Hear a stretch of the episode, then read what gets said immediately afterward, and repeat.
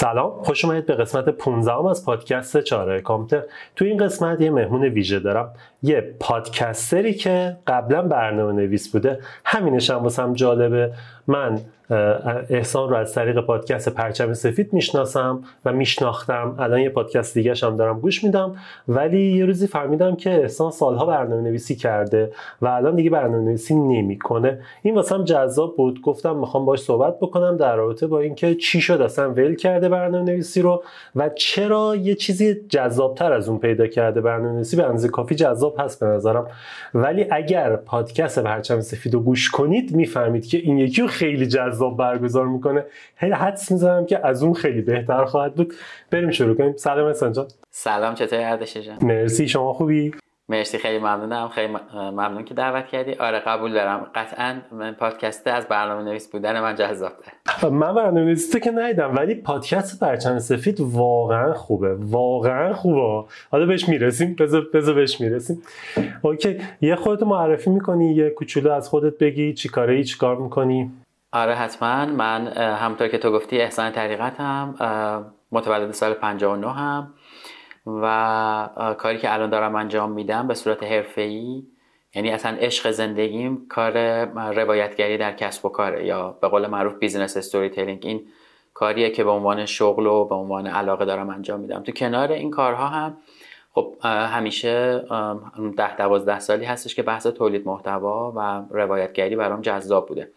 که خب خروجی های اینا یه تعدادشون تبدیل شده به پادکست یه تعدادشون تبدیل شده حالا به محتواهای ویدیویی و کارهای مختلف دیگه ای که انجام میدم. کوتاه بخوام از همه این چیزهایی که تو گفتی بگم من یه برنامه نویس بازنشسته ای هم که سالهاست گذاشتم برنامه نویس کنار و رفتم دنبال واقعا علاقه زندگیم که نوشتن بوده. حالا همه این کارهایی هم که دارم توضیح میدم یه جورایی از نوشتن در میاد دیگه و فرمش تغییر می‌کنه. حالا جلوتر احتمالا بیشتر صحبت خب یه ذره از خودت بگو کجا به دنیا آمدی بعد متولد 59 گفتی ولی کجا به دنیا آمدی؟ یه ذره از بچگیت بگو بیا بالا ببینیم چه, چه خبر. باشه. من سومین بچه از یک خانواده شش نفره بودم. پدر مادر مادر بزرگ. در واقع مادر مادرم. یه برادر که از من 14 سال بزرگتره و یه خواهر که از من 12 سال بزرگتره. در واقع من ششمین عضو یک خانواده با اختلاف سنی زیادم و تو تهران به دنیا آمدم تا اونجا که یادم میاد از منطقه بلوار کشاورز محله بلوار کشاورز بوده خونمون. اما اونجایی که یادم نمیاد دیگه خیلی کوچیک بودم قلحک زندگی می‌کردیم.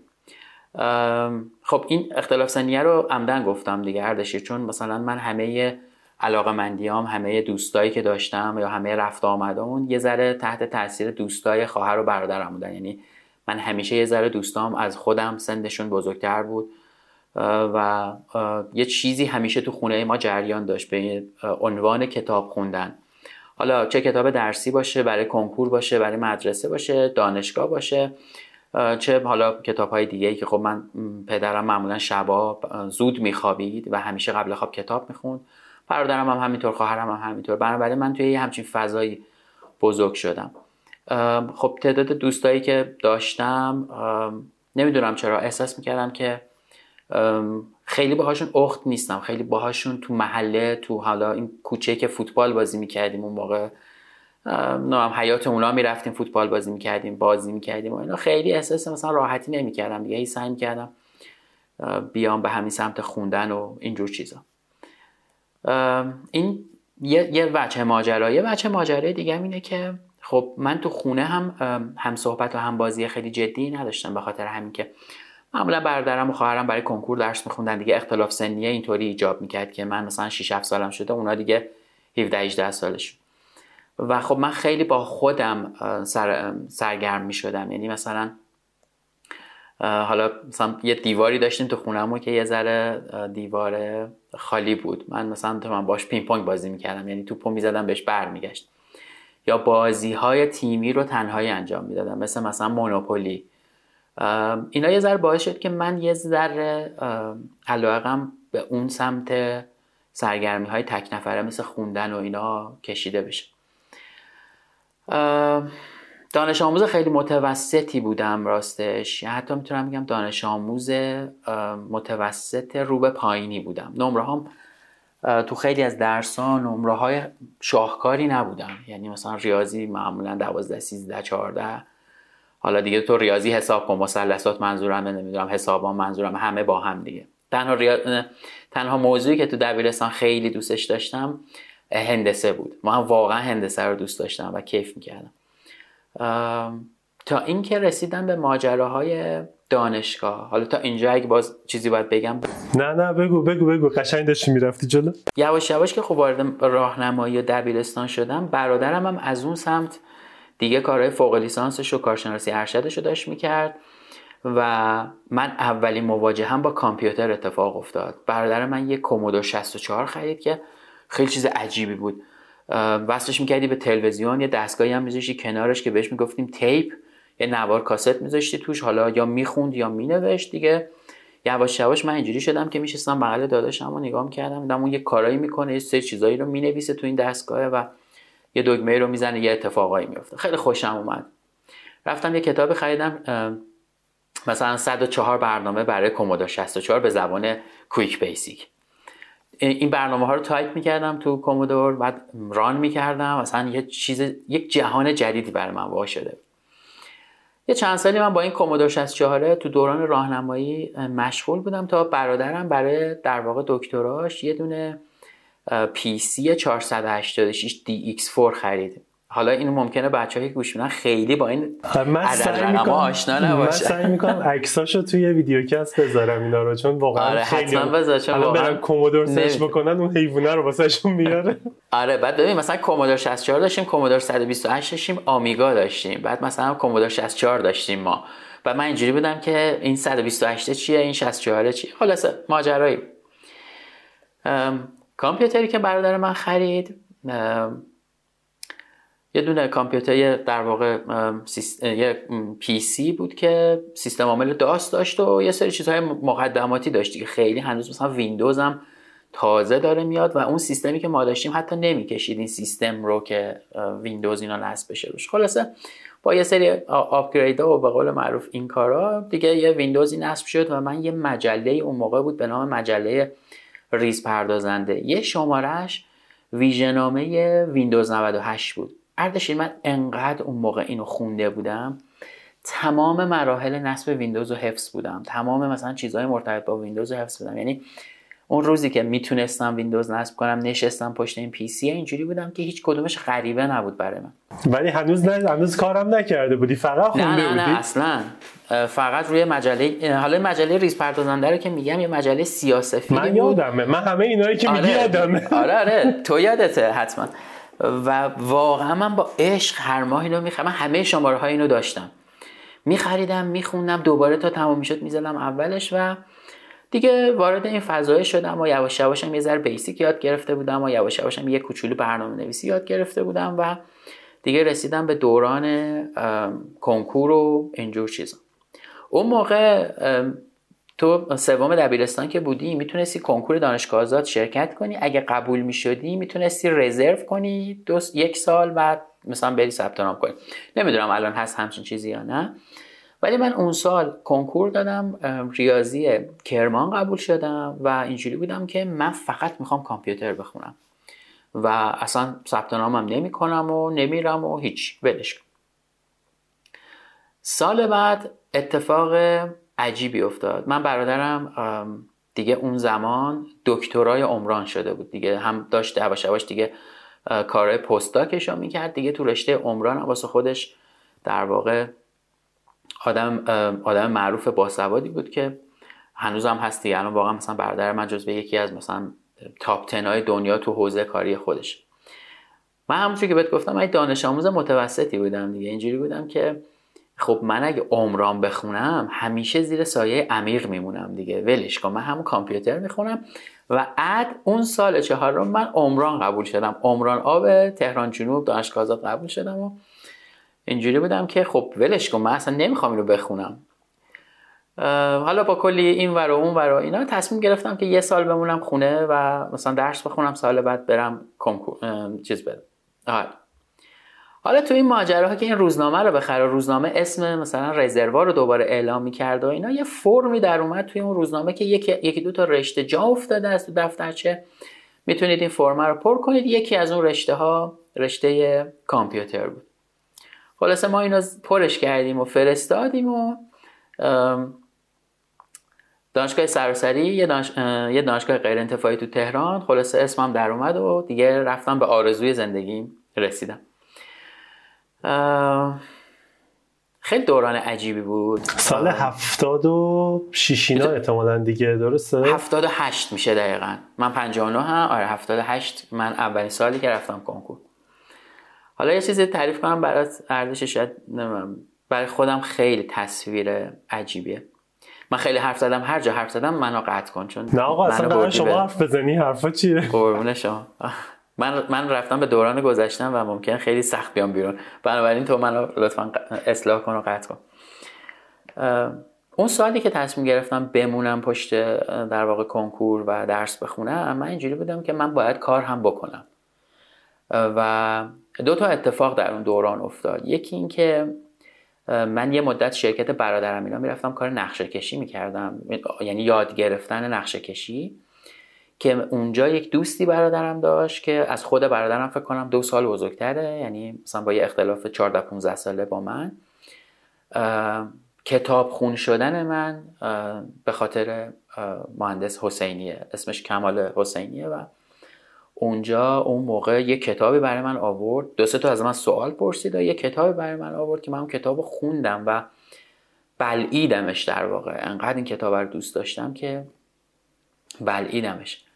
یکی اون اتفاق برام خیلی جذاب بود حالا بعدا اگه خواستی راجع به اون جدا می‌تونم بگم. یکی اینم که گفتم من پدرم مدیر مالی یه کارخونه ای بود و اونجا خب یه آقایی میومد کارای از این سیستم های حسابداری و اینا که تحت ویندوز نصب می‌کردن و اینا رو براشون انجام می‌داد. خلاصه من با پدرم صحبت کردم قرار شد که برم پیش ایشون کار کنم. و این واژه کار کردن برای من یعنی اینکه میری اونجا یه کامپیوتر بهت میدن و میشینی کار می‌کنی و پول می‌گیری بابتش دیگه. یعنی فکر کنم برای هممون همچین تصویری داشته باشه روز اول رفتم اونجا و مثلا ساعت هشت و نیم صبح بعد می‌رسیدم. هنوزم جاشو یادمه هنوزم از جلوی اون ساختمونه که رد میشم یادم اون خاطره میافتم. دیدم این آقای مثلا با 40 45 دقیقه تاخیر اومد و خیلی هم تحویل نگرفت در صورتی که مثلا در حالت عادی خیلی با هم دیگه دوستتر بودیم.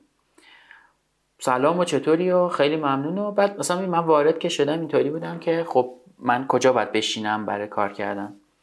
ذره به من نگاه کرد گفت جایی نباید بشینی. این آبدارخونه است اینم دستشویی اینم تی اینم 5000 تومن تنخواه پیشت. کارهای اینجا رو می‌کنی اینا رو دستمال می‌کشی این کارا رو می‌کنی. صبحم که میای قبلش یه همشهری می‌خری و یه نون و مثلا اینطوری دیگه. آقا تو به من نگاه می‌کنی من آسمون رو زدم رو سرم. مثلا اینجوری بودم که خورد شدم داری شوخی می‌کنی با من مثلا؟ آره یعنی مثلا واقعا داری با من شوخی می‌کنی. من قرار آبدارچی اینجاشم. و شدم دیگه. و تا اون, تا اون روزی که اسمم تو روزنامه در بیاد به عنوان حالا اون رشته که گفتم من تقریبا سه ماه سه ماه و نیم اونجا بودم و کار می‌کردم. یادم تقریبا دو هفته آخر دیگه به مرحله رسیده بودم که یه بیمارستانی رو داشت می‌رفت سیستم حسابداری ایناشو نصب بکنه. دیگه من رفتم کامپیوتراشو چیدم حداقل. یه سری کارهای اینطوریشو انجام دادم که خودش بیاد دیگه کاراشو بکن. خیلی تجربه عجیبی بود برام. و دوست داشتم که اینو بگم از این بابت که من همیشه اینو با افتخار میگم. میگم اولین شغل من همون کاری بوده که انجام دادم چون بابتش هم حقوق گرفتم. از یکی از تنخواهایی که به من داده بود چیزی حدود 500 تومنش مونده بود که من دیگه اون روزی که قرار بود نرم این پولو گذاشتم تو پاکت به پدرم دادم گفتم اینو برگردون به مهندس. حالا نمی‌دونم پدرم من واقعا رفته بود گفته بود بهش یا نگفته بود اینو هیچ وقت نمی‌دونم ولی یادمه که پدرم اینو برگردوند گفت این گفته که این برای خودت باشه. 500 تومن یه همچین عددی حالا یه ذره خوردم داشت. و من این اسکناسه رو دارم هنوز. یعنی توی یه کیفی دارم که آره. دو تا چیزو دارم. یکی این اسکناس است که دارم. تو یک من یه کیفی دارم کیف مدارکم و چیزایی که مثلا باید یه جا جمع بشه این همون تو و با اولین حقوق واقعی که دیگه حقوق رو گرفتم. یه دونه ساعت خریدم که الان بند و اینا نداره دیگه. فقط همون وسطش مونده. اونم دارم هنوز. خب من این یادم میره من. من. یادم میره اینو بعدم بپرسم. اگر خیلی دوست داشتم آخر کار یادم بیاد این سوال ازت بپرسم. الان اگر خودت بخوای یه کارمندی داشته باشی آیا بهش این کار رو میدی بکنه؟ آیا به نظرت اون موقع غرور تو رو خورد کرد به خاطر این کاری که اون موقع داد یا نه؟ یا اصلا باعث شد که تو یاد بگیری درست کار کردن چجوریه؟ من به نظرم دو, راستش... دو نوع میشه به این نگاه کرد. می‌خوام نگاه تو ببینم. ببین راستش نه باعث نشد درست کار کردن رو یاد بگیرم ولی باعث شد که غرورم بشکنه راستش. آره. ولی من الان با کسی این کارو نمی‌کنم راستش. یعنی ممکنه که توی مثلا میگم تو الان خب کار من خیلی به copywriting و چیزای اینطوری ربط پیدا می‌کنه دیگه content و copywriting و داستان و از اینجور چیزا. اولا واقعا ترجیح میدم که اون کسی که باش کار می‌کنم یه talent ی باشه که چند سال دوست داشته باشم که باش کار بکنم یه جورایی این مسیری که خودم اومدم سخت بوده تو این ده دوازده سال و براش کمک کنم آسونتر بیاد جلو. اما ممکنه بهش یه کاری رو تو حوزه کاری خودش 20 بار بگم انجام بده. ده بار بگم انجام بده. یعنی یه متنی رو آورده ممکنه بگم این متن رو دوباره بنویس این متن رو دوباره بنویس. نه از زاویه اذیت کردن ها چون یه چیزی پشتشه. من مثلا همه اونایی که می نویسن احتمالا اینو دارن دیگه. تو وقتی یه متن می نویسی هی اونو ریویو می‌کنی یا تو بازه زمانی هی میری سراغش هی پخته تر میشه. هدفم اینه ولی واقعا نه این کارو با کسی نمی‌کنم راستش. حالا الان گفتی copywriting آخر کار میام سراغت. برو ادامه بده. okay. خب من وارد دانشگاه شدم رشته نرم افزار رو شروع کردم به خوندن و واقعا دوست داشتمش. یعنی انقدر دوست داشتم که من یادم اون موقع خب شرایط مالی من خیلی شرایط مالی سختی داشت می‌شد. و صبح می‌رفتم سر کار از یه دفتر کوچیکی زده بودیم یه جایی که یه چیزایی یاد می‌دادیم یه کارایی می‌کردیم و شبا هم که برمیگشتم خب باید درس میخوندم دیگه به حال این چیزا بود. بنابراین همیشه صبح که می‌رسیدیم تو محل دانشگاه و اینا همیشه خسته بودیم. اون موقع هم یه تیم سه چهار نفره دوستانه پیدا کرده بودیم تو دانشگاه. هممون تقریبا این شکلی بودیم. دوران دانشگاه تموم شد. خیلی هم خوب بود. بابت اینکه ما از ترم دوم ما چهار نفری که با هم بودیم من و آرمین و احمد و سامان با هم دیگه رفتیم دفتر یکی از استادامون شروع کردیم به کار کردن و خب تجربه خیلی خوبی بود. خیلی چیزا یاد گرفتیم خیلی چیزا بلد نبودیم خیلی جاها اشتباه کردیم ولی خب به هر حال گلیممون رو تقریبا از آب کشیدیم و درسمون تموم شد و دیگه رفتیم وارد فضای کاری شدیم دیگه. یعنی البته ماها که کار می‌کردیم دیگه خیلی جدی تر تمام وقت. اردش من وارد فضای یک شرکت خصوصی شدم به عنوان در واقع گرافیست و برنامه نویس از این بابت میگم گرافیست که من یک کمی کار اون موقع فلش وجود داشت. یه نرم افزاری وجود داشت به نام فلش که انیمیشن باش درست می‌کردیم. اصلا از این کارا خوشم میومد یه ذره انجام می‌دادم. خیلی خودم آدم مثلا با قوه خلاقه ای نبودم که این کار رو انجام بدم. یه ویدیویی می‌دیدم خیلی خوشم میومد. اونو پیاده سازی می‌کردم. هم این کار انجام می‌دادم همون موقع دیگه شروع کرده بودیم به برنامه نویسی حالا چه برنامه با چه زبانی می نوشتیم ASP کلاسیک وجود داشت اون موقع. یعنی فرانت پیجی وجود داشت برای کارهای حالا گرافیکی و چه برای کارهای یو امروزی که بهش میگیم. که خیلی هم با اون تو اون فضا مثلا table base بود همه چی. table میکشیدیم. چه می‌دونم همه چیشو مثلا row و column شو مثلا عددش رو صفر می‌کردیم که دیده نشه و در یه قالبی به هر حال وبسایت رو طراحی تازه object oriented جا افتاده بود و اینا تازه object oriented بود. آره تازه داشتیم راجع به این چیزا صحبت می‌کردیم و دیگه مثلا ماها خیلی مثلا با... چون ASP اصلا چیز ماژولاری نبود. یعنی مثلا کتابخونه و library و اینجور چیزا نداشت. تو یه سری فایل می‌تونستی درست کنی بعدا اینا رو که یاد گرفته بودیم. ما مثلا login می‌خواستیم بنویسیم بعد کل login رو مینوشتیم. بعدا اومدیم اینا رو فایل فایل جدا می‌کردیم بعد include می‌کردیم توی نرم توی کدی که مینوشتیم و دیگه login مون مثلا میومد اون تو. بعدها دیگه یواش یواش محیط مایکروسافت نرم افزاری داد که دیگه drag drop می‌تونستی دیگه این کارا رو انجام بدی. .NET بود دیگه. منتها .NET یک و نیم دو بود. فکر کنم هنوز دو نیم نیومده بود. خیلی راجع به خیلی قدیم دارم صحبت می‌کنم. الان اصلا نمی‌دونم چی هست و چه جوری هست و الان اصلا اینجوری هم که دیگه تو باغ نیستم. من شروع کردم به کار برنامه نویسی و ما از طریق اون شرکت خصوصی وارد یک سازمان دولتی شدیم برای اینکه کار وبسایت اونا رو انجام بدیم. ارزش ما 13 نفر بودیم که تقریبا تو 6 ماه اولی که رفتیم تو اون سازمان یه تعداد زیادیمون رفتن. حالا یکی دو نفرشون از ایران رفتن یکی دو نفرشون رفتن سراغ کارهای دیگه و به هر حال اون تیم خیلی پابرجا نبود و متلاشی شد ارز کنم خدمتت که خیلی تجربه عجیبی بود. ما برای اون وزارت خونه برای اون سازمان دولتی وبسایت طراحی کردیم در صورتی که اون اصلا سازمان همه با مین فریم کار می‌کردن نمی‌دونم همه رو کاغذ خودکار تور بودن. می‌دونی؟ همه اون قوانین توی مغزشون بود توی کتاب های جلوشون بود. و مثلا یه خانومی یادمه من با شلوار جین می‌رفتم و کوله پشتی و اینا. تازه این که حرفی که می‌خوام بزنم چند سال بعده. ما یه سرچ انجین برای اینا نوشتیم که اینا بتونن راحت اون قوانین رو پیدا بکنن و حالا دیگه تبصره هاش و فلان و توی کلاس آموزشی اینو شروع کردیم با اینا یاد دادن و اینا. خلاصه سه چهار سال بعد این خانومی که تو این کلاس بود خیلی هم سندش اون موقع زیاد بود دیگه. امیدوارم زنده باشه سر حال باشه. مثلا فکر کنم اون موقع که من 23 4 سالم شده این خانم 34 سال سابقه کار داشت اون سازمان. و به من گفتش که مهندس تو نمی‌خوای بزرگ شی؟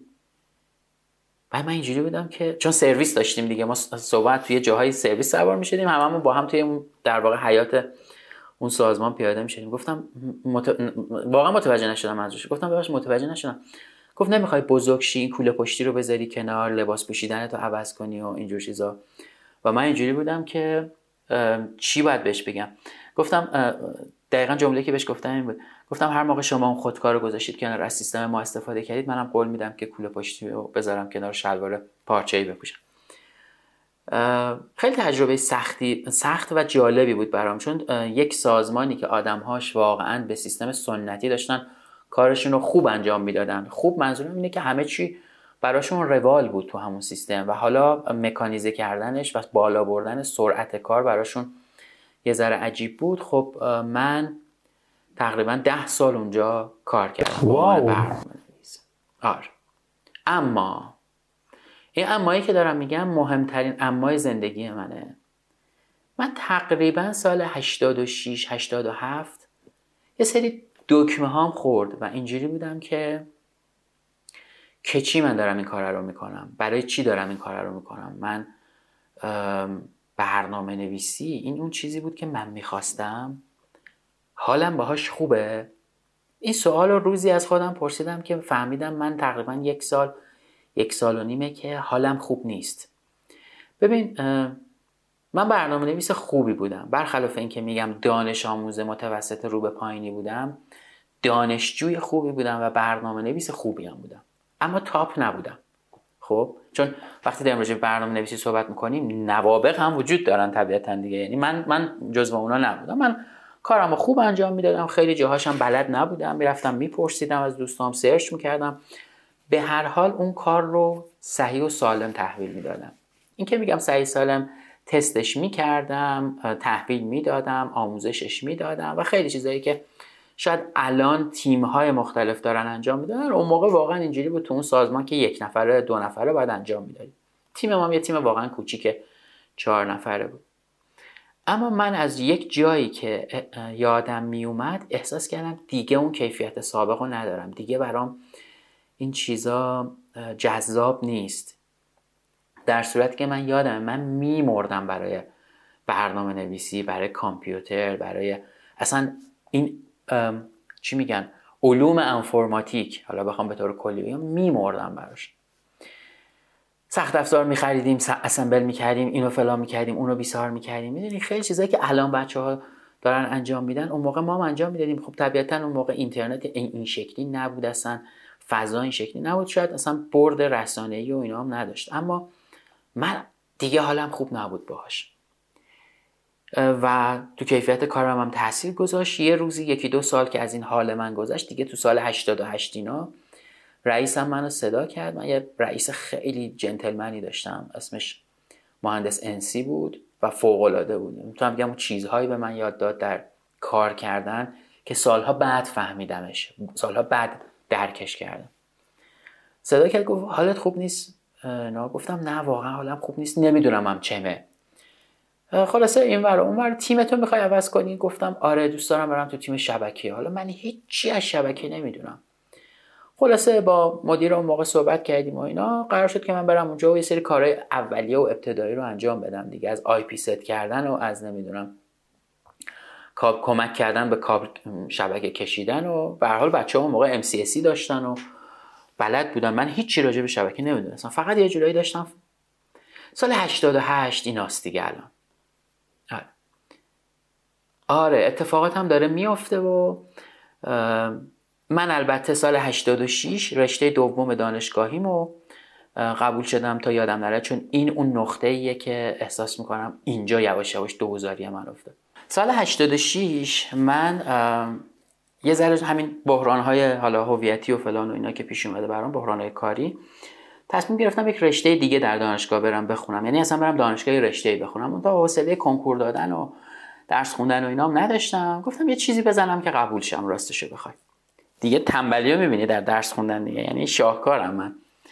حالا حالا من عوض میشم سال 86 اصلا یه جور دیگه میشم.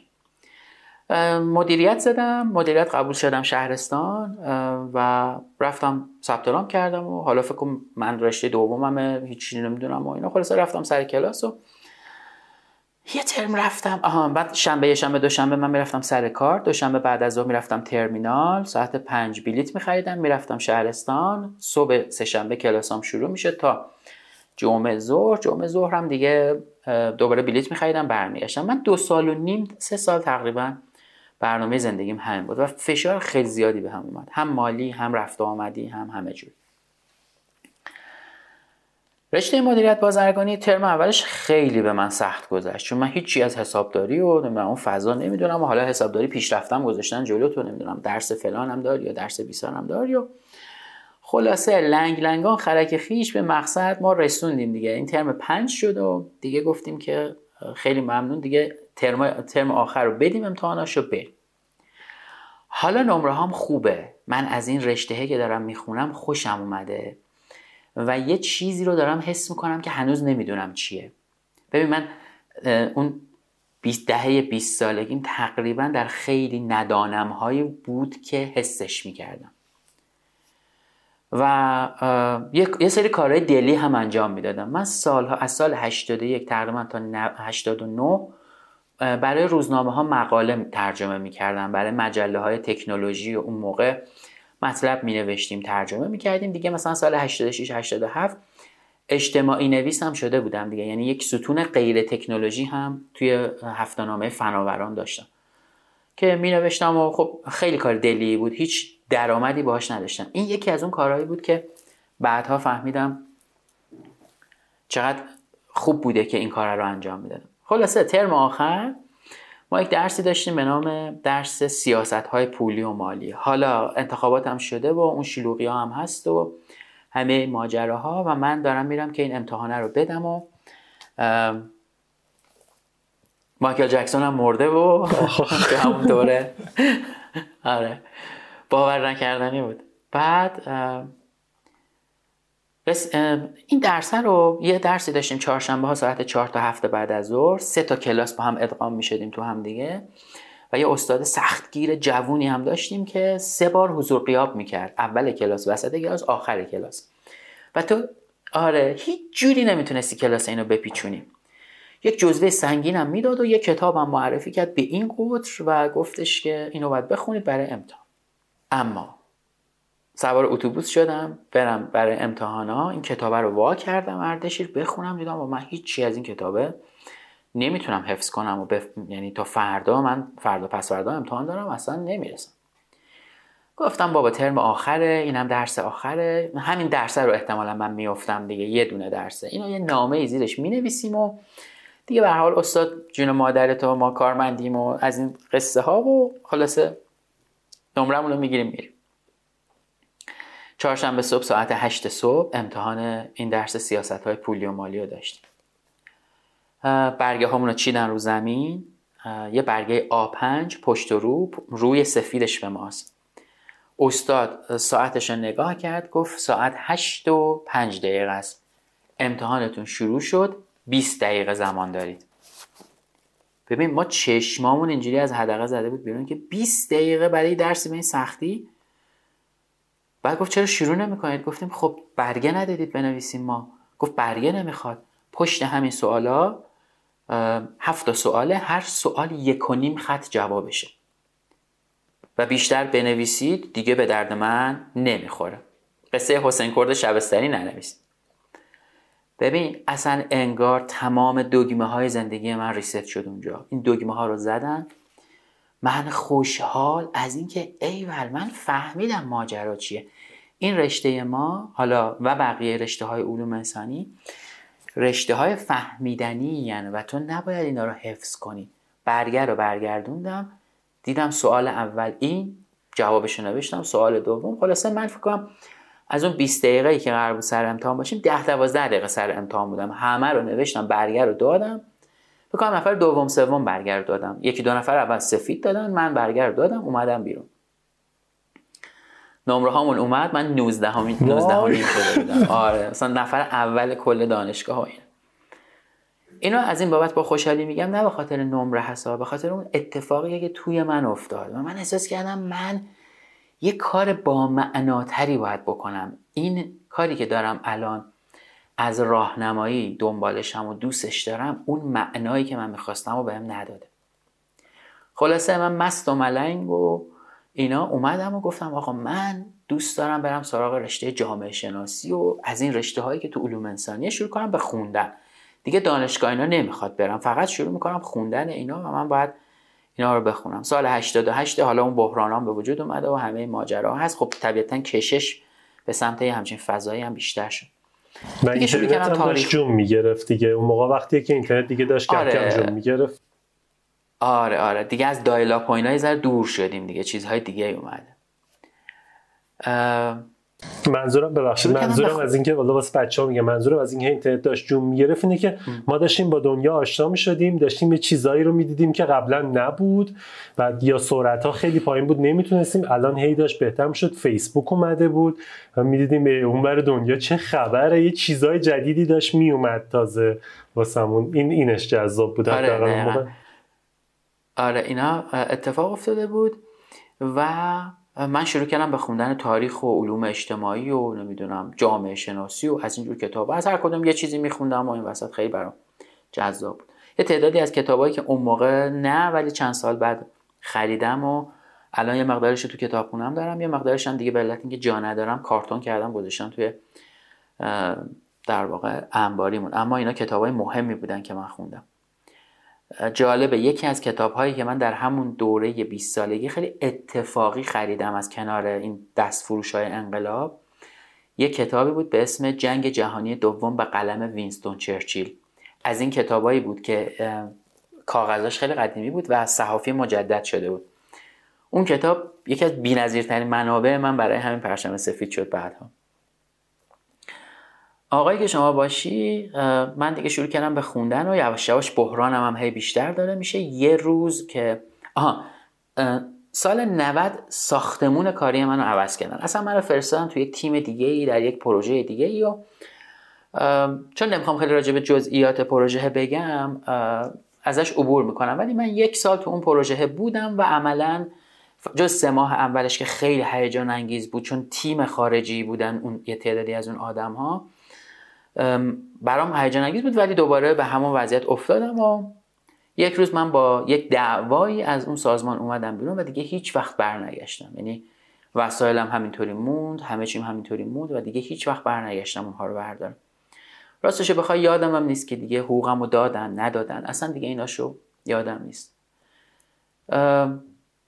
اما رفتم سراغ تو همون دورانی که اومدم بیرون رفتم سراغ کاری که دوست داشتم. حالا این رفتنه این شکلیه که یهویی هم نیست. من یه یک سالی هست دارم از این کلاس های از این مشاورهای شغلی و از این دوستایی که مثلا دارم و اینا کمک می‌گیرم که چی کار باید بکنم. و خب یکیشون یه روز گفتش که احسان اون کاری که تو خیلی دوست داری نوشتنه. اما نوشتن همیشه برای تو هابی بوده. اما اگه اینو بخوای بکنی شغلت ممکنه که ازش زدش. گفتم امتحانش می‌کنم دیگه. فکر کن شده اون موقع سی و یک سالم من دیگه. سالم بین سال 90 تا مثلا 91 دیگه این هلوش اومدم بیرون و یه دوستی من داشتم به اسم مصطفی لامعی که اون موقع یه وبسایتی داشت به اسم iClub iClub اون موقع یه سایتی بود شبیه نارنجی شبیه دیجیاتوی امروزی شبیه زومیت امروزی. اون موقع نارنجی بود و iClub بود و یکی دو تا سایت دیگه. چی بود؟ اخبار تکنولوژی. عین همین چیزی که دیجیاتو و زومیت امروزی دارن انجام میدن و موقع ما انجام می‌دادیم. و یه پادکست هم داشتیم به اسم آی پالس که می‌رفتیم با کارآفرین های اون موقع که یواش یواش دیگه استارتاپ ویکندا داشتن می اومدن و یواش یواش تخفیفان اومده بود و دیجی کالا داره سر و صدا می‌کنه و از این شکل دیگه یعنی دیگه مثلا داره اینا رو میشنویم. با اونا مصاحبه می‌کردیم و منتشر می‌کردیم. هشت نه ماه گذشت من حالم خوب بود اما پولم دیگه تموم شد. یعنی پس اندازه اون موقع من با 3.5 میلیون 9 ماه دوام آوردم. الان مثلا فکر کنم با 3.5 میلیون یه روز هم نمی‌تونی دوام بیاری.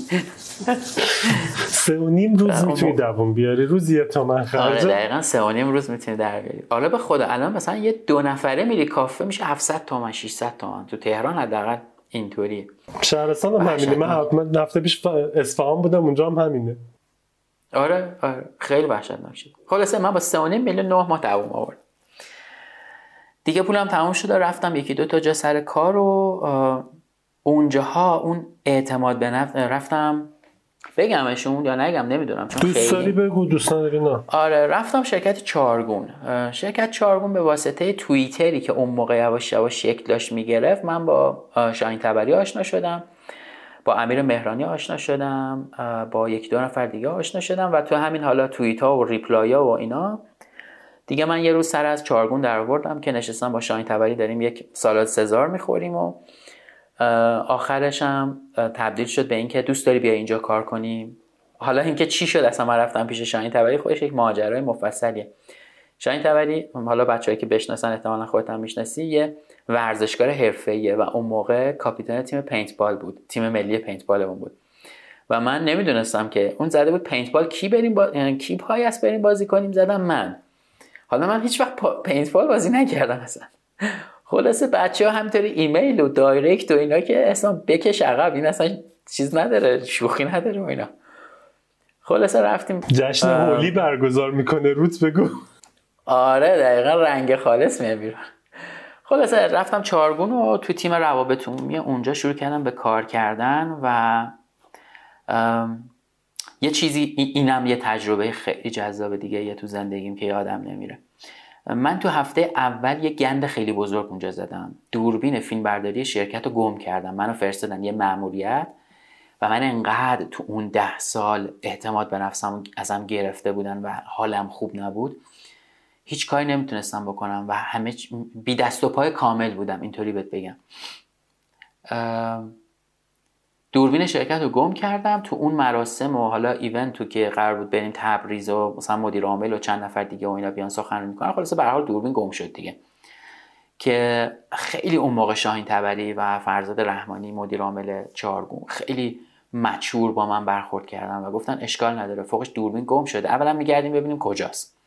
چون ممکنه توی فرودگاه که میومدی تنها بودی اینو مثلا یه جایی تو فرودگاه جا گذاشتی. چون تو فرودگاه که تو میگی یا دستم بوده. اگرم گم شده باشه خیلی عادی و اینا مشکلی نداره. اینو مثلا حقوقت طی مثلا یه سال کم می‌کنیم که چیز نشه. و بعد زنگ زدیم و دیدیم توی گیت سپاه که رد می‌شدم و اینا توی این دستگاه X-ray جا مونده و اینا. بعد فرودگاه رفتم گرفتمش و مسئله حل شد. اما توی همون ماه اول اینجا, اینجا از اون جاهاییه که من میگم من باید اون ده سال یازده سال همیشه میگم عمرم رو تلف می‌کردم تو اون سازمانه ولی خیلی چیزها برای منم داشته دیگه. به من گفتن که می‌خوایم 2500 تا کارت دعوت رو بذاریم تو پاکت. اول باید امضا بگیریم. تاه بکنی. بذاری تو پاکت مربعیشون رو هر پاکت مربعی یک لیبل بچسبونی. اینا رو طبق لیستی که داری دسته بندی بکنی بذاری توی پاکت بزرگتر. و بعد منطقه به منطقه دسته بندی کنی و پیک بگیری و حالا اونایی که پستیه رو بدی پست ببره اونایی که پیک هستن رو بدی پیک ببره.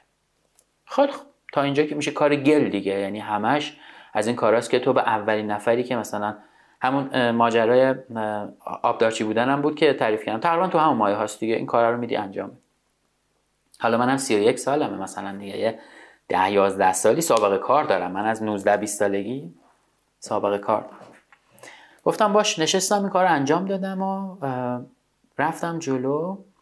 یادمه یه کسی حالا نمی‌خوام خانم آقاش هستم بگم دو ماه بود اومده بود یعنی دو ماه قبل از من اومده بود اونجا و واقعا هم دومی یا سومی ماه کاریش بود که داشت کار می‌کرد. حالا من 11 سال مثلا 10 سال اون سه ماه. من نشسته بودم توی یه سالونی روی یه چی میگن چارپایه طوری. آستینا من بالا زده بودم و این لیبل هم چسبونده بودم رو دستم و داشتم این کارا رو انجام می‌دادم دیگه. تصویری که وجود داره این تصویر چارلی چاپلین هست نشسته داره سیب زمینی پوست می‌کنه یه کوه شبیه همون در نظر.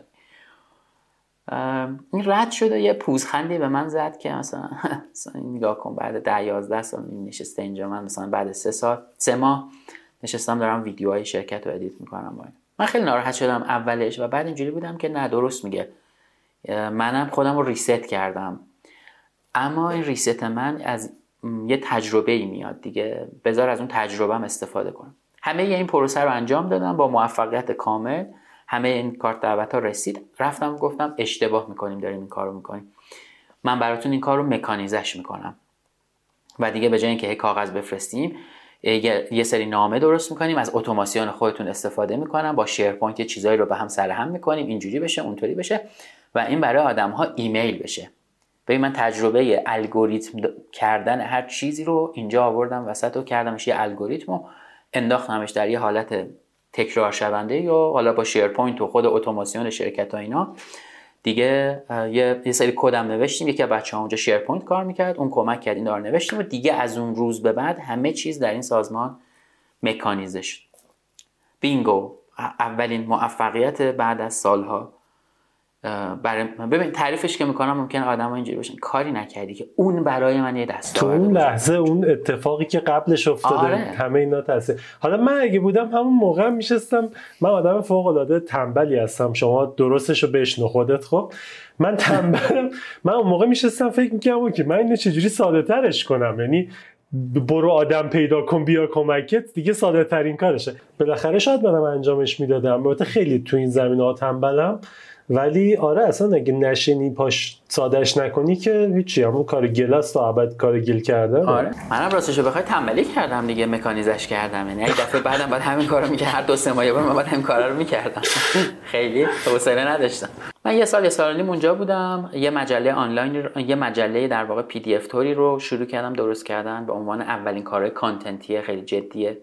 بعد از دوران روزنامه و حالا مطبوعات. یه PDF ی رو درست می‌کردم برای مشتری میفرستادیم. بعد یواش یواش این با کمک امیر عباس عبدالعلی که یه کانال یوتیوبی داره به نام اسکیل وید چند وقت پیشم با هم دیگه یه مصاحبه ای داشتیم. امیر عباس اون موقع همکار ما بود توی چارگون و با هم دیگه یه وبسایتی درست کردیم. مجله آنلاین شد. اصلا خیلی چیز زیبایی بود. امیر عباس خیلی کارش خوب بود. و هنوزم هست. آره هنوزم هست واقعا. آره هم فوق العاده است امیر عباس. بعد یه سال من از اونجا اومدم بیرون و رفتم در واقع دیجی کالا چند ماه اونجا بودم. اونجا یکی دو تا پروژه جذاب انجام دادم. از اونجا اومدم بیرون و رفتم یه شرکت دیگه ای منتها خیلی دووم نیاوردم به خاطر مسائل بیماری پدرم و اینا. یه سال و نیمی خونه نشین شدم تقریبا. دیگه پدرم که فوت شد من مجبور بودم چون مادرم خیلی شدید مریض خدا بیامرزتش. شیفتیش کردیم. خیلی ممنونم مرسی. پیش مادرم بودن و شیفتیش کردیم و من میموندم خواهرم میموند برادرم میموند. من چون راحت تر می‌تونستم کارم رو در واقع از بدم و بشینم خونه کار کنم اولین تجربه freelancer ی رو هم اونجا یک سال و نیم داشتم. حالا چیکار دارم می‌کنم؟ دیگه دارم بلاگ می‌نویسم برای سازمان ها دیگه دارم content تولید می‌کنم. هنوز social media اونقدر جدی نیست یعنی اصلا وجود نداره تقریبا این شکلی که الان ما میشناسیمش. و دیگه همه چی وبسایت و کاتالوگ و نمی‌دونم بلاگ و از اینجور چیزا. بود خیلی حالم خوب بود درد شیر. اصلا کیف می‌کردم. صبح تا عصر خونه بودم. خیلی جدی ترجمه می‌کردم بلاگ نوشتم و از این کارا. و بعد عصر که مثلا خواهرم برادرم میومدن من چهار پنج می‌رفتم یه کافه سر کوچمون بود. اون یکی دو نفری که دیگه یواش یواش تیم شدیم و دیگه تنهایی نمی‌تونستم انجام بدم. اونا رو اونا می اومدن اونجا و میشستیم ریویو می‌کردیم و حالا مطالب رو می و این تیم یک نفره آخر یک سال و نیم پنج نفر شده بودیم دیگه. که من حالا می‌رفتم من دیگه کمتر می نوشتم می‌رفتم کار رو می‌گرفتم و می آوردم و پولش رو می‌گرفتم و مذاکره می‌کردم و دیگه این کارا دیگه. بچه ها بیشتر انجام می‌دادن و چه زمینه ای می نوشتی اون موقع؟ ببین تخفیفان رو داشتیم فست کلیک رو داشتیم یه وبسایت فشن داشتیم که مال خودمون بود. ارزم به خدمتت که برای تغذیه و سلامت و اینا می نوشتیم خیلی چیز مشخصی نبود. تقریبا هرچی بار می‌خورد ما آره انجام می‌دادیم دیگه. ما بیشتر اون کانتنتمون هم اون موقع ترجمه تعلیف بود. بنابراین خیلی به هم فشاری نمی اومد چون اگه یه جایی هم کم می اومد ترجمه می‌کردیم تو اینترنت. یه پروژه فرش هم داشتیم. اون موقع اولین پروژه تمام تعلیفی بود که داشتیم انجام می‌دادیم. یه بلاگی بود برای فرش می‌خواستیم انجام بدیم که دیگه مجبور شدم بازار فرش بریم و نمی‌دونم کلی با این مثلا آدما آشنا بشیم. و خیلی خیلی تجربه خوبی بود. با عنوان اولین پروژه‌ای که تمام تعلیف بود. من تا اون موقع پروژه تمام تعلیفی نداشتم. خیلی باحال بود. اون دوران گذشت من رفتم شرکت سراوا که دیگه میشناسیمش. یکی دو ماه تیم content ش بودم بعد دیگه کامل رفتم تو تیم PR چون عمده کاری هم که حتی تو تیم content انجام می‌دادم تو تیم کار PR ی بود. event بود و نمی‌دونم دیگه بازدید می اومدن و بازدید بریم و بعد یه مقدار زیادی خبر باید تولید می‌شد و از این جنس کارا تقریبا اول سال 95 دیگه من رفتم شرکت کاله به واسطه همون مصطفی لامه ای که اسمش اومد. دیگه رفتیم کاله. من یک سال یک سال نیمی بود که با کاله دورا دور مشاوره توری در مورد اینکه وبسایتشون چه شکلی باشه و چی بنویسن و اینا کار می‌کردم. خیلی جسته گریخته. دیگه مصطفی پیشنهاد کرد که بیا اونجا و رفتم اونجا و استارت یکی از بزرگترین پروژه های زندگیم بعد سه چهار ماه اونجا خورد. توی کاله یه کتابی داشتن اینها قطع مربع خیلی کوچیک خیلی رسپی محور بود و محصول محور. این می‌رفت لای مجله ساناستانیا و می‌رفت تو دکه روزنامه فروشی و میفروختن. ما رفتیم گفتیم آقا این چه کاریه؟ اینو بیاید اصلا وبسایت و اینا رو عوض می‌کنیم یه مجله آنلاین براتون را میندازیم که بعدا بتونید آدما لاگین بکنن و بعدا UGC رو اونجا ما بدونیم که اسمش رو خیلی بدونیم داشتیم برای اینا توضیح می‌دادیم و اینجوری هم بودن که ما که نمی‌فهمیم چی میگید شما. خیلی هم چیز دستمزداتون که خیلی زیاد نیست. حالا مثلا نهایتا سه نفر دیگه بشینید این کارا رو بکنید. آخر سال مگه چقدر میشه؟ مثلا 100 میلیون. همه حقوقاتون با هم. گفتیم باش. اما اون پروژه تبدیل شد بعد یک سال یک سال و نیم به یکی از بزرگترین پروژه هایی که توی صنعت حالا FMCG و مواد غذایی و سلامت انجام شده به اسم کتاب کاله که هنوزم وجود داره توی سایت کاله دات کام. اسلش بوک اگه برن با یه وبسایتی روبرو میشن که خب الان البته خیلی دیگه رسپی محور شده. اون موقع دغدغه آدم ها مسئله بود برای ما که مثلا چه می‌دونم یه مادر یه بچه یک سال و نیمه چه پروسه ای چه دغدغه هایی داره و تو این وبسایت ما به اونها جواب می‌دادیم و در نهایت توی اون فانلی که میبردیم جلو یه سری محصول هم داشتیم که ممکن بود بعدها در یک پروسه طولانی بهش معرفی کنه. مقاله هامون رسپی چیز محصول محور نبود. وبسایت رو نوشتید یا مقاله هاشو تولید نه کردید؟ کانتنتش رو می نوشتیم. آره آره. یعنی وبسایتش رو که دیگه اون آره الان واسم سوال شد از کی دیگه برنامه نویسی تقریبا رفت کنار؟ الان از ببین من دیگه از از چهار سال 90 دیگه گذاشتم کنار. آره از نه دیگه از همون وبسایت قبل از چهارگون دیگه من برنامه نویسی رو گذاشتم کنار و راستش رو بخوای. هنوزم که اینو میگم یه حسرتی تهش هست. ولی نمی‌خوام بگم قسم خوردم ولی به خودم قول دادم دیگه سمتش نرم. چون اون دلیل زندگی من توش نبود. نمی‌دونم چه جوری توضیح بدم. ببین وقتی من یه کلاس برگزار می‌کنم وقتی یه چیزی می‌نویسم که آدما میخوننش و من اینو می‌بینم خیلی لذت بیشتری می‌برم تا اینکه یک کد خشکی رو می‌نویسم و می‌ذارم و آدم ها ممکن ازش استفاده کنن و همون حال بهشون دست بده. اما من feedback ی نمی‌گیرم. برای تو این شکلیه برنامه دیگه. یعنی آره. حرف این نیست که برنامه نویسی خوب یا بد. حرف اینه که تو باش حال نمی کردی دیگه. از یه جایی به بعد. اصلا من نمی‌خوام بگم بد یا خوبه. اصلا هیچ چیزی در جهان نه بده نه خوبه. تو باید fit اون موضوع باشی. برنامه نویسی fit من نبود. توش خوب بودم ها. حالم خوب نبود. هنوزم حالا نمی‌خوام بگم برنامه نویسیه ولی هنوزم وبسایتمو باز می‌کنم خودم یه دستی توش می‌کشم ممکنه یه کد کوچولویی هم توش یه جایی بزنم. آره می‌فهمم خیلی از اینا وردپرسی شدن و درگ دراپی و فلانه ولی به هر حال دیگه سرکی توش می‌کشی و ولی یه چیزی رو یه چیزی رو هنوز دارم ازش استفاده می‌کنم اونم الگوریتمه. ببین اصلا ذهن من انگار ساخته شد برای اینکه اینطوری فکر کنه. یعنی حتی همین کانتنت هم ما تبدیلش می‌کنیم به یه همچین چیزی. اول این اول این, این, این میره جلو. خب؟ و منطقی فکر کردن یه جاهایی رو یه چیزایی رو اینا رو اون موقع من یاد گرفتم. الان من اگه یه روزی بچه ای داشته باشم یه چیزی داشته باشم حتما می‌ذارم بره برنامه نویسی یاد بگیرم. یکی از بایدهایی الگوریتم که همه باید یاد بگیرم واقعا. باید یاد بگیرن. آره حداقل یک زبان برنامه نویسی رو باید بلد باشه که بعدها بتونه ازش استفاده کنه. ببین الان طرف استاد دانشگاهه. بعد مثلا استاد دانشگاه مثلا finance حسابداری accounting خب.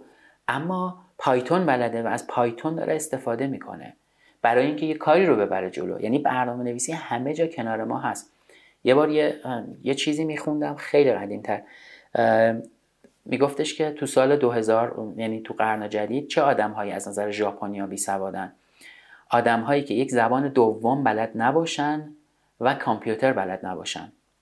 اینا از نظر ژاپنی ها بی سواد حساب می شدن زبان دوم و کامپیوتر بلد بودن. حالا من الان دارم میگم آقا اگه تو برنامه نویسی بلد نیستی و زبان دوم بلد نیستی یه جورایی میشه گفت حتی کم سواد حساب میشی. نمی‌خوام بگم بی سواد حساب میشی و این خیلی مهمه که اینو یاد بگیری اردشیر اما- یک بی سواد من برنامه نویسی بلد نیستم. منم بی سوادم الان. من واقعا الان بی سوادم. الان بچه ها رو مثلا خب میرم این ور اون ور میرم دیجی کالا با بچه ها هستیم و اینا. اونا مثلا ببین اصلا جهانش عوض شده دیگه. دیگه من اصلا هیچ چیز راجبش نمی‌فهمم و نمی‌دونم. اما اما هنوز منطقش رو می‌فهمم. ببین این کارا شدنیه. خب؟ پس اینطوری انجامش میدیم. حالا به چه زبانی؟ اونو دیگه من بلد نیستم. اون دیگه کار من نیست.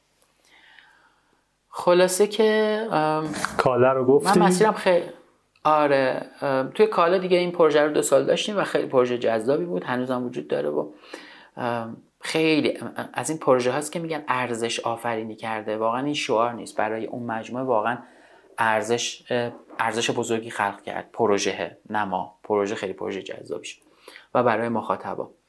و بعد دیگه مجموعه خودم رو درست کردم و سال هاست که الان داریم و البته پارسال که خب اوضاع اینترنت اینطوری شد دیگه ما خیلی سختی کشیدیم. چون واقعا ماجرای storytelling و content حول محور storytelling یه ذره شاید کالای جهان اولی به حساب بیاد. یه ذره کالای لوکسیه که تو این اوضاع احوال الان خب خیلی از business ها اولویتشون نیست. به خاطر همین خب ما خیلی مجموعمون آسیب دید و اصلا تقریبا جمعش کردم دیگه. من شرکتی که داشتم و جمعش کردم و الان دوباره سال الان یک سال گذشته. خب پنج شیش ماه اولش که هیچی هستن بقیهش هم فریلنسری دارم کار می‌کنم. اما بذار من اینو ماجرای- الان که اینو گفتی توی پادکست آخرت با ماندنی محمد رضا این محمد رضا یه حرفی زد گفتش که ما توی یه جایی هستیم که هر چی تولید میشه داریم استفاده می‌کنیم. واقعا اونجا دیگه خلاقیت انگار ارزش نیست واقعا. خب و کاملا این حس رو از, از این حرفت گرفت می‌گیرم که آقا ما داشتیم یه کاری می‌کردیم کار خفنی فلان بعد رسیدیم به یه جایی که مجبور شدیم به خاطر شرایط اجتماعی تعطیلش کنیم اون حس متاسفانه. همینه. آره آره من خیلی غمگینم راستش بابت همه اتفاقهایی که اطرافمون افتاده اما یه ذرم از این غمگینم که خودمون هم مجموعه هامون هم خودمون رو پایین حرم مازلو نگه داشتیم. یعنی زنده بودن مجموعه انقدر اولویت شده که طرف نمی‌تونه یا نمی‌خواد اصلا یه لول بیاد بالاتر. واقعا ما کف هرم مازلویم خیلی از بیزینس هامون. فقط زنده ایم.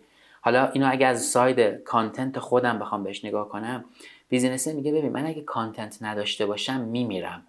یه دو تا عکس درست کن بذاریم تو این social media یه دو تا بلاگ که بلاگم نخوابه. در این لول می‌خواد الان. در صورتی که ما کارمون storytelling ه یعنی چی؟ یعنی میریم بالای هرم مازلو میستیم و یه قصه یک روایتی از داخل مجموعه پیدا می‌کنیم که بقیه آدم ها گوششون بیشتر به ارزشی که این سازمان خلق می‌کنه باز بشه. بنابراین خب الان اولویت نیست. الان طرف میگه ولش کن نمی‌خوام اینو. الان ارزش کیلو چنده؟ الان فلان کیلو چنده؟ و خیلی ماجرا اینطوری که خب خیلی آسیب دیدیم دیگه. مثل بقیه کسب و کارها مثل خیلی از کسب و کارهای دیگه هیچ در واقع چیزی نداره. اما توی این سالها فکر کنم می‌خوایم بریم سراغ پادکست دیگه. ببین من حالا می‌خوام آخر کار بپرسم. بذار باشه در مورد این مسیری که اومدی و پادکست جدیدت خب؟ کاملا اسمش به این مسیره اصلا می‌خوره. ولی اول پرچم سفید رو بگو ببینیم پرچم سفید چی شد کی به دنیا اومد. من خودم مثلا مثلا من خودم که از این چهار کامپیوتر واسم قشنگ بچه است. بچه است که می‌دونم که به دنیا آمده کی مریض شده کی حالش خوب بوده. اینجوری. و پرچم سفید هم فکر کنم همین حالا داره. بله بله. پرچم سفید 28 آبان سال 97 به دنیا آمد چی شد که به دنیا آمد؟ یک ساعت 11 شبی هم به دنیا آمد یعنی اینطوری. ببین برمیگردم به همون ماجرای دانشگاه و بعدم خوندن حالا شروع کردم خوندن تاریخ و نمی‌دونم اینجور چیزا. خب این وسط برخلاف طبع دانش آموزیم که از تاریخ بدم میومد از جغرافی بدم میومد اینا خیلی علاقه من شدم به تاریخ. شروع کردم تاریخ خوندن. و این خوندن تاریخ و حالا مستند دیدن و این و و تاریخ جنگ جهانی دوم خیلی برام جذاب شد. پر از دیتیل پر از جزئیات. در عین اینکه خیلی وحشتناک و دردناکه خیلی هم جذابن. یعنی اصلا detail خیلی جذابی داره. بعد از یه مدت مثلا اینجوری بودم که هر جا می‌رفتم داشتم راجع به این موضوع با آدما حرف می‌زدم و تعریف می‌کردم. خب خیلی یواش یواش اینجوری شدم که علاقه من بیشتر شد و Channel B اولین سریال یعنی اولین ماجرای سریالی خودش رو به اسم Silk Road اگه اشتباه نکنم داد بیرون و خب گوش کردم و خیلی کیف کردم. خوشم اومد و در نهایت اینجوری شد که خب منم اینو درست می‌کنم. منم یه پادکست درست می‌کنم. راجع به جنگ جهانی دوم صحبت می‌کنم که بعد حالا یواش یواش تاریخ جنگ دیگه. اصلا دارم راجع به تاریخ جنگ صحبت می‌کنم. راستش از اینجا شکل گرفت. هیچی بلد نبودم راجبش نه edit بلد بودم نه نوشتن بلد بودم نه حرف زدن بلد بودم. هیچی بلد نبودم. الان اپیزودهای اول گوش بدی بالا میاری قشنگ یعنی حالت بد از ادیت بعد از صدای بعد از خانش بعد همه چیش بده. و من نمیرم اونا رو عوض کنم راستش چون نه مسیری که من اومدم همینه. آه نه نه اصلا دست بهش خیلی ها گفتم گفتم بیا دوباره ضبط کن. گفتم اصلا حرفش هم نده. الان تقریبا اپیزود 84 و 5 میشه دیگه. پرونده جنگ جهانی دوم رو گفتیم. تقریبا 27 قسمت. بعد یه پنج قسمتی دیگه حالا مخلفات کناریش گفتیم. پرونده ایران در جنگ های جهانی اول و دوم رو گفتیم. یک پرونده کوتاه هفت قسمتی راجع به جنگ ایران و عراق گفتیم. و بعد هم پرونده جنگ جهانی اول رو گفتیم که اپیزود آخرش توی همین روزها دیگه در میاد و پرونده جنگ جهانی اول هم تموم میشه. یه چیزی رو تو ذهنم هست که اگه بتونم یک مستندی می‌خوام بسازم با کمک یکی از دوستان درباره همین که اصلا چی شد من پرشم سفید رو ساختم. شاید یه روزی عمرم قد داد و اینو ساختمش و اکرانش کردم. حالا اکران سینمایی شاید یا شایدم نمی‌دونم. خیلی دوست دارم این مسیره که اومدم جزئیاتش رو به آدم ها بگم برای اینکه آدم های دیگه هم بسازن چیزی که تو ذهنشون هست و خیلی ها خیلی ایده های بحال دارن ولی نمی‌دونم چرا از ساختنش میترسن. هیچ اتفاقی نمیفته شاید گفتن این حرفا شاید اون مستندی که می‌خوام بسازم شاید نوشتن اینجور چیزا این تجربه ها کمک کنه به اینکه بقیه هم اون رویایی که دارن رو بسازن. خب بعد توی مسیر پرچم سفید ساختن منبعت یه نشو گفتی منابعی که استفاده کردی چی بود و چجوری رفتی جلو؟ مشکلاتی که خوردی اینجور چیزا. ببین خب در مورد مشخصا جنگ جهانی دوم منابع خیلی زیاده. کتاب که خیلی زیاده مستند مستندهای سریالی و اینا. یعنی خیلی از لحاظ منابع من خیلی سختی نکشیدم. اما منبع اصلیم ظهور و سقوط امپراتوری رایش سوم نوشته ویلیام شایرر بود که این میشه گفت معتبرترین منبع جنگ جهانی دومه. حالا ممکنه کتاب دیگه هم بعدها بیاد یا اومده باشه من نخوندم نمی‌دونم. و خب یه تعداد زیادی مستند مستندهای جنگ جهانی دوم سریالیاش خب خیلی زیادن. ولی من به طور کلی برای هر پرونده یه timeline ی داریم که خب جنگ مشخصه دیگه از کی شروع شده فرداش چی شده ماه بعد چی شده. اینو پیدا می‌کنیم. بعد هر قسمت میریم search می‌کنیم دیگه. مثلا چه می‌دونم نبرد استالینگراد.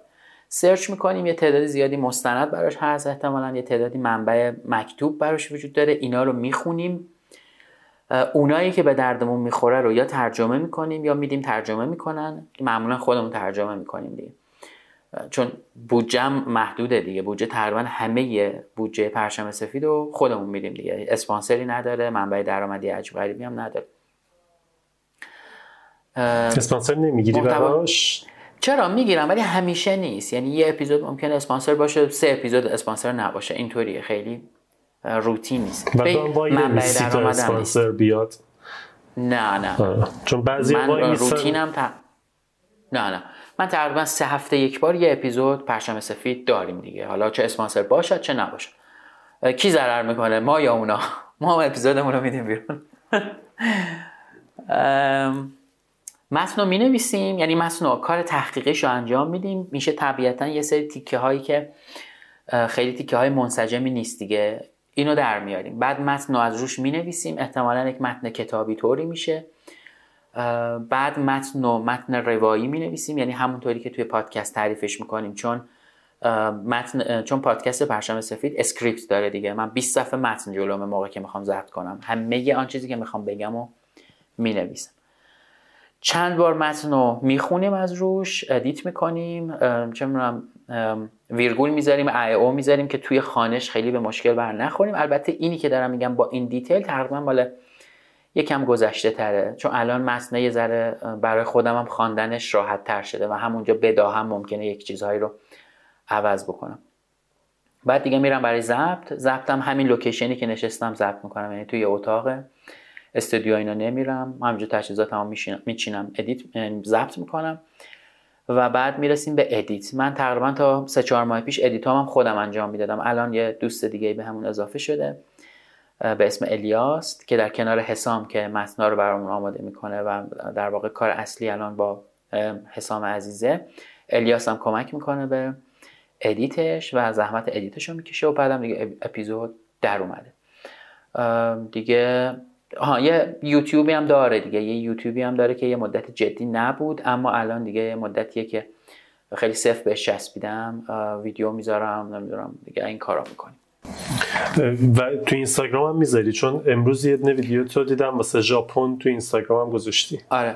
ببین تو اینستاگرام خودم خیلی reels طور و استوری تور می‌ذارم. خیلی نگهش نمیدارم محتوا رو. اصلا اینستاگرام آره. همینو میطلبه. یعنی بیشتر از این بذاری فقط page خودتو نابود کردی.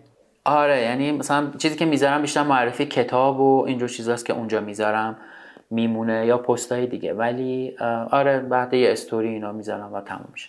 خب این که از پرچم سفید ولی خیلی پادکست باز هستی و پادکست ساز هستی. چند تا آره. پادکست می‌سازی؟ ببین الان پادکست هایی که خودم دارم خب بچه بزرگمون دیگه واقعا همین پرچم سفیده. پادکست بعدی که داشتم اسمش دایره داستان بود. دایره داستان از محتواش داستان کوتاهایی بود که خودم خونده بودم تو زندگیم و خیلی برام هیجان انگیز بود و به زندگیم تاثیر گذاشته بود. شروع کردم خوندن اونها برای آدم ها که بعد یواش یواش آدم های دیگه هم نوشتن و فرستادن یا خوندن. خیلی برام جذاب بود. راستش بخوای الان یه ذره تنبلی می‌کنم نمی‌سازم اونو چون برای خودم هم خیلی جذاب یه پادکست دیگه داشتم به اسم انسو. انسو در واقع به ژاپنی میشه این دایره هایی که این در واقع زن زنکارها زنیست ها اینهایی که کار زن انجام میدن با در واقع قلمو روی کاغذ می‌کشن و اگه حالا این تیپ این استادهای زن رو ببینی یه سری کیمونوهای یه سری لباس های خیلی بلندن و آستینشون رو نگرم دارن با یه قلموی اینطوری یک دایره می‌کشن و هیچ دو دایره ای شبیه هم نیست و concept در لحظه بودن داره. انسو گفتگوی کاملا بداهه منو در واقع اون دوستی بود که اون سالها به من کمک کرد که مسیرم رو پیدا کنم. یک coach در واقع personal development بود. اون موقع که بعدها مسیرش اونم عوض شد شد organizational development و اینا. ما میشستیم بداهه در مورد یک صحبتی یک موضوعی صحبت می‌کردیم. این که میگم بداهه یعنی همین موقعی که می‌خواستیم ضبط کنیم موضوع رو انتخاب می‌کردیم رکورد رو می‌زدیم. برای من خیلی چالش سختی بود. چون من هیچی نمی‌دونستم از موضوع. و گفتگو می‌کردیم. سوال جواب نبود. مثلا من هی بپرسم اون جواب بده. انسو بود که خب انسو اصلا تموم شد. یه پادکست دیگه داشتیم که من احتمالا بنا به دلایلی ازش خدافزی می‌کنم ولی پادکست ادامه پیدا می‌کنه. این خدافزی من به خاطر اینه که لوکیشنمون دیگه به هم نمی‌خوره. من جایی هم که بچه ها نیستن دیگه نمیشه ضبطش بکنیم. به اسم قصه یک قصه. قصه یک قصه قصه که ما از آدم ها می‌دونیم اما اگر اون آدم ها بخوان خودشون رو معرفی کنن با قصه دیگه ای خودشون رو معرفی می‌کنن. مثلا اشکان خطیبی رو ما با عنوان هنرپیشه موزیسین خواننده می‌شناسیم. اما اون خودش قصه خودش رو با یک آکادمی به نام چارپایه معرفی می‌کنه. با روزی که رفته انگلیس و یک نوجوانی اومده و این بهش تئاتر یاد داده. این شکلی معرفی می‌کنه. قصه ایه که ما درباره آدم ها نمی‌دونیم. و جدیدترین پادکستم داتسه داتس دقیقا همین کاریه که با تو امروز راجبش حرف زدیم. من راجع به مسیر حرفه‌ای آدم ها ازشون می‌پرسم و اون نقطه های فراز و فرودی که احتمالا اینها از سر گذروندن که بین حرفه و شغل هم تفاوت قائل میشیم دیگه. حرفه ممکنه یک نفر کارمند بیمه باشه ولی حرفش ساختن باشه مثال. از این جنس داتس متولد شده. خیلی پروژه جدی جذابی هم هست برام. الان تقریبا هر هفته یک اپیزود چهارشنبه صبح ساعت 9 منتشر میشه.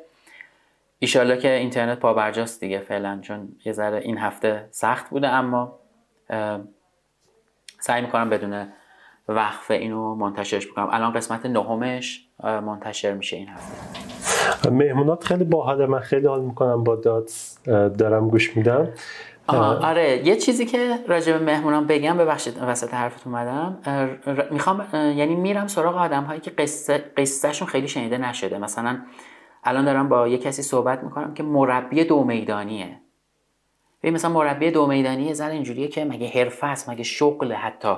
بعد میری می‌بینی اصلا چه قصه ای داشته این آدمه که شده مربی دو میدانی داره با آدم ها یاد میده چجوری بدوان خیلی جذابه برای خودم. آره. و من یه من یه سری نقاط زندگی تو نوشتم و من هر وقت حرف داتس و نقطه میشه یاد سخنرانی سیف جابز میفتم احتمالا خودت دیدی. و پیشنهاد می‌کنم همه بچه ها ببینن اون سخنرانی رو چون واقعا اون نقطه ها خیلی جذابه. یه نگاه کلی بندازیم. گرافیست برنامه نویس ASP کار کردی. فلش میساختی. تیم شبکه رفتی. بعد دانشگاه دوم مدیریت بازرگانی خوندی. مقاله ترجمه می‌کردی. مجله و روزنامه مینوشتی. ستون اجتماعی نویسی داشتی. بعد جامعه شناسی خون می‌خواستی بخونی. حالا بعد عوض شده یا خوندی. چارگون کار کردی. دیجیکالا کار کردی. پدر مریض شده فلو... اینفلوئنسر شدی. سراوا کار کردی. PR کار کردی. کاله و بعدم مجموعه خودت. اونجا که البته گفتی influencer freelancer شد freelancer چه گفتم میره influencer freelancer نوشتم. اینفلوئنسر خوندم آره. آره. بعد خب این مسیره روز اول که نمی‌تونستی حدس بزنی اصلا قرار وارد این مسیر بشی و رفتی جلو و به قول خود بار خورد همینجوری هی رفتی رفتی جلو هی عوض شد. آیا از این عوض شدنه ترسی داری الان؟ اینکه مثلا قطعا هم همین الان داری میگی مجموعه خودت بسته شد و شاید دوباره پا بگیره شاید نگیره شاید این پادکست ها حرفه تر بشه جذاب تر بشه تجربه چیه؟ چه حسی داری؟ آیا پشیمونی از اینکه کاشکی دانشگاه از اول اون چیزی که دوست داشتم خونده بودم. آیا اینو داری یا نه؟ و سوالم اینه در از که اگه برگردی عقب کدوم کار رو نمی کنی و کدوم کار رو بیشتر می‌کنی؟ اگه یادم رفت یکی دو تا سوالات به هم بگو. ببین اینکه پشیمونم که این مسیر جدیده که مثلا ده سال دوازده سال توش هستم و انتخاب کردم اصلا حتی برای یک ثانیه هم پشیمون نشدم. اینکه به این فکر کردم اگه برگردم به گذشته چی برم بخونم یه چیز دیگه. آره بهش فکر کردم. اما راستش بخوای یه روزی با خودم به این نتیجه رسیدم که من باید اون ده سال تجربه اون کاری که بعدها فهمیدم برام مفهومی نداره رو انجام می‌دادم تا از تک تک این لحظه های الانم لذت ببرم. اردش خیلی مسیر سختی من اومدم راستش. نمی‌خوام الان مثلا آدما میشنم من با کاری نکردی. برای من سخت بوده. برای من پر از درد و زخم و سختی بوده. اینکه شغلم رو نمی‌تونم برای آدم ها تعریف کنم. من, یه من, من می نویسم کارم نوشتنه. خب؟ و اینو تو برای آدما نمی‌تونی توصیف کنی من می نویسم یعنی چی؟ مگه میشه از نوشتنم پول در آورد بله خیلی هم میشه در آورد من کانتنت تولید می‌کنم. یعنی چی؟ یعنی مثلا اینستاگرام اینستاگرامی کانتنت بر... بنابراین من توضیحش نمیدم. من هنوز به خیلی از آدما میگم من برنامه نویسم. برای اینکه ختم کلام بشه برای اینکه دیگه ادامه پیدا نکنه. منم میگم معلمم. آره یعنی ولش کن. توضیح دادنش سخته. من خیلی مسیری که تو این ده سال اومدم دوازده سال اومدم و دوست داشتم و یه چیزی رو اگه برگردم با عقل الانم که بعیده که آدم با عقل الانش برگرده به گذشته دیگه هیچ وقت همچین چیزی نمیشه. تنها چیزی رو که تغییر میدم در زندگیم تجربه کردنه. من از روزی که از اون سازمان اومدم بیرون تصمیم گرفتم برم سراغ کارهایی که فکر می‌کنم باید انجامشون بدم و انجامشون میدم. دیگه به این فکر نمی‌کنم که بعدش چی میشه راستش. می‌دونی چرا؟ چون میگم ببین تا وقتی انجامش ندم نمی‌فهمم بعدش چی میشه. یه مقدماتی رو طبیعتا آدم می‌دونه یه کمی بهش فکر می‌کنه ولی انجامش میدم. و همیشه تو این ده دوازده سال به خودم گفتم انجامش میدی. فوقش دوستش نداشتی میذاریش کنار. چی بهت اضافه چی چی ازت کم میشه؟ هیچی. چی بهت اضافه میشه؟ تجربه انجام دادن اون کاره. من یکی از بزرگترین ترس های زندگیم داشتن شرکت بود. هنوزم هست راستشو بخوای. یعنی شرکت داشتن به عنوان مدیر عامل به عنوان کسی که صاحب یک کسب و کاره برام ترسناکه. حقوقی که بعد آخر ماه بدی نمی‌دونم کارهایی که باید بکنیم موضوعهای حقوقی بیمه و خیلی چیزهای دیگه که کنارشه. اما من سه سال این کارو کردم. از یک مهر 98 تا همین یک مهر پارسال که حالا دیگه یواش یواش اینترنت به مشکلات جدی خورد تا دو سه ماه بعد جمعش بکنیم یه روز اینجوری بودم. احسان شرکت رو بزن. فوقش چی میشه؟ هیچی نمیشه دیگه. دیدی نمی‌تونی جمعش می‌کنی. و تجربه کردم دیدم نه باحاله یه چیزای دیگه هم توش خوبه. آره سختیایی داره ولی یه خوبیایی هم داره. پس ادامهش میده. من نمی‌دونم تجربه کردن رو به خودم اضافه می‌کنم در اون ده سالی که داشتم. رشته تحصیلیمو عوض نمی‌کنم راستش. بیشتر در اون دوره 20 تا 30 سالگی می‌خونم. من اون موقع خیلی کم میخوندم. بعدها یهو انگار دوگیمه خوندن منو زدن و من شروع کردم به خوندن. نسبت داره دیگه البته من اون موقع هم کتاب میخوندم. اما واقعا نسبت مثلا به سی تا سی و هفت سالگی که خیلی کتاب میخوندم خیلی کمتر. بیشتر می‌خونم بیشتر می‌بینم. به خصوص الان که این همه منابع در دست بچه ها تو جیب بچه هاست موبایلشون دریچهشونه به رو به جهان دیگه. یوتیوب هست نمی‌دونم هزار تا از این چیزها هست که اون موقع واقعا نبود. مرسی. نه جواب همه سوال هم دادی. فقط اول حرفات یه چیزی گفتی و الانم دوباره اشاره کردی در رابطه با copywriting و یه دغدغه‌ای که الان هستش در رابطه با حالا در مورد همه شغل ها میشه رفت سراغش ولی رو copywriting خیلی چیز تره خیلی جدی تره copywriting و هوش مصنوعیه الان با این ماجرای هوش مصنوعی که داره میاد میترسی نمیترسی. من دیدم نسبت به هوش مصنوعی اینه که آقا این ابزار دادن به منی که بلدم باش کار بکنم که باش کار بکنم. بقیه هم که پرتن نمی‌فهمن چه خبره. خب حداقل تا وقتی من زندم هوش مصنوعی اینه. قرار کمک دست من باشه. قرار نیست جای منو بگیره. ولی می‌خوام دید تو رو بدونم و نظرت. ببین تو همه زمینه هوش مصنوعی اومده. خیلی هم خوب اومده جلو. ولی تو را... copywriting دیگه خیلی جلوه. پیشتازه خیلی حالا تو فارسی که هنوز نه خیلی ولی واقعا تو انگلیسی شاخه.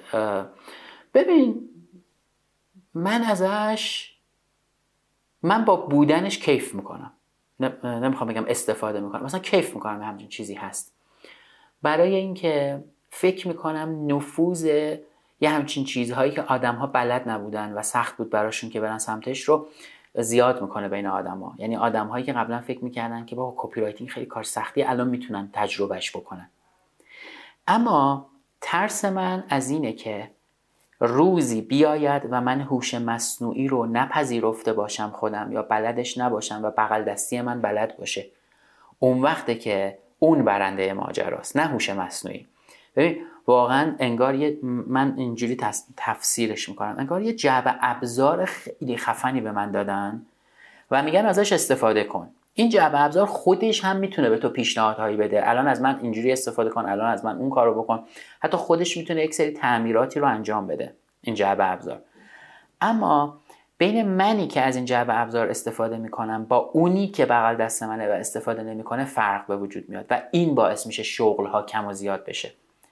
یعنی مثال برنامه نویسی هم زدم دیگه.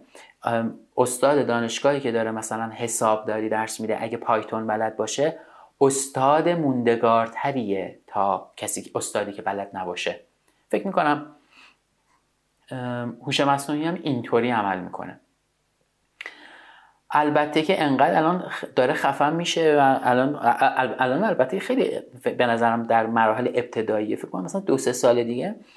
واقعا ما دو سه سال دیگه بهش فکر کنیم و یه چیزی رو هم نباید دست کم بگیریم. نسل جدیدی که قرار تو متاورس زندگی کنه بره توی اون فضا زندگی کنه. این جنریشن زدی که جنریشن بعدیش هم همینطوره. ما اگر اون فضا رو هم یاد نگیریم و بلد نباشیم ما ما میریم. یعنی قشنگ چهار گوشه زمین رو باید ببوسیم بازنشستشیم بریم دیگه. یعنی واقعا اون موقع موقع خدافظیم من خیلی ازش نمیترسم از هوش مصنوعی راستش. خب دم شما گم یه چیزی دیگه که هستش حالا در مورد نسل زد گفتی فقط یه مزیت داره نسل زد یعنی ما یه مزیت نسبت به نسل زد داریم که اونها یه ذره تنبلن. دیر سراغ این چیز. ببین اونا یه مدل دیگه کار می‌کنن اصلا. یعنی من, من شروع کردم. میدون من آره آره چیزا من بهشون درس دادم. ده سال مدرسه درس دادم باهاشون به شدت عجیم بودم. آره بعد. می‌دونم چه جوری ولی شوخی مدل مدل کار کردنشون عوض شده. مدل زندگی کردنشون عوض شده. و این نمی‌تونم بگم خوبه نه بده برای اینکه مثلا اون روز تو کافه بودم نشسته بودم داشتم بچه ها نگاه می‌کردم. اونجا داشت تولید محتوا می‌کرد موبایلش گرفته بود اینجوری می‌کرد اونجوری می‌کرد. و این اصلا توی فضای دیگه ای داره زندگی می‌کنه و کار می‌کنه و پول در میاره. شاید ما هنوز متوجهش نشیم. یه این اختلافه نه اونا خوب و بدن نه ما عقب افتاده پیر. ما هنوز خیلی آره. پیر آقا دم شما گم چکریم خیلی ممنونم. مرسی خیلی, خیلی خوش گذشت بعد آره به منم خیلی خوش گذشت و چقدر چیز دیدم که همون قضیه. خیلی شبیه قصه یک قصه شده انگار. من فکر می‌کنم این قسمت ما. من اون پادکست رو گوش ندادم و میرم گوش میدم. آره، هستش الان دیگه. آره آره هستش. آره. ادامه پیدا می‌کنم. تو من دیگه توش نیست آره. و واسه هم جالب بود که یعنی من روزی که اصلا با امیر عباس صحبت کردی تو چارگون و اینا برد بعد اون جلسه که ما همو دیدیم گفتی برنامه نویس گفتم پادکست برنامه نویس این خوراکه. باید ببینم که چه خبره. خیلی ممنون که دعوت کردی. مرسی از شما که اومدی. دم شما گرم. و می‌بینیم هم دیگه رو. می‌بینیم. خدا نگهدار. قربونت خدا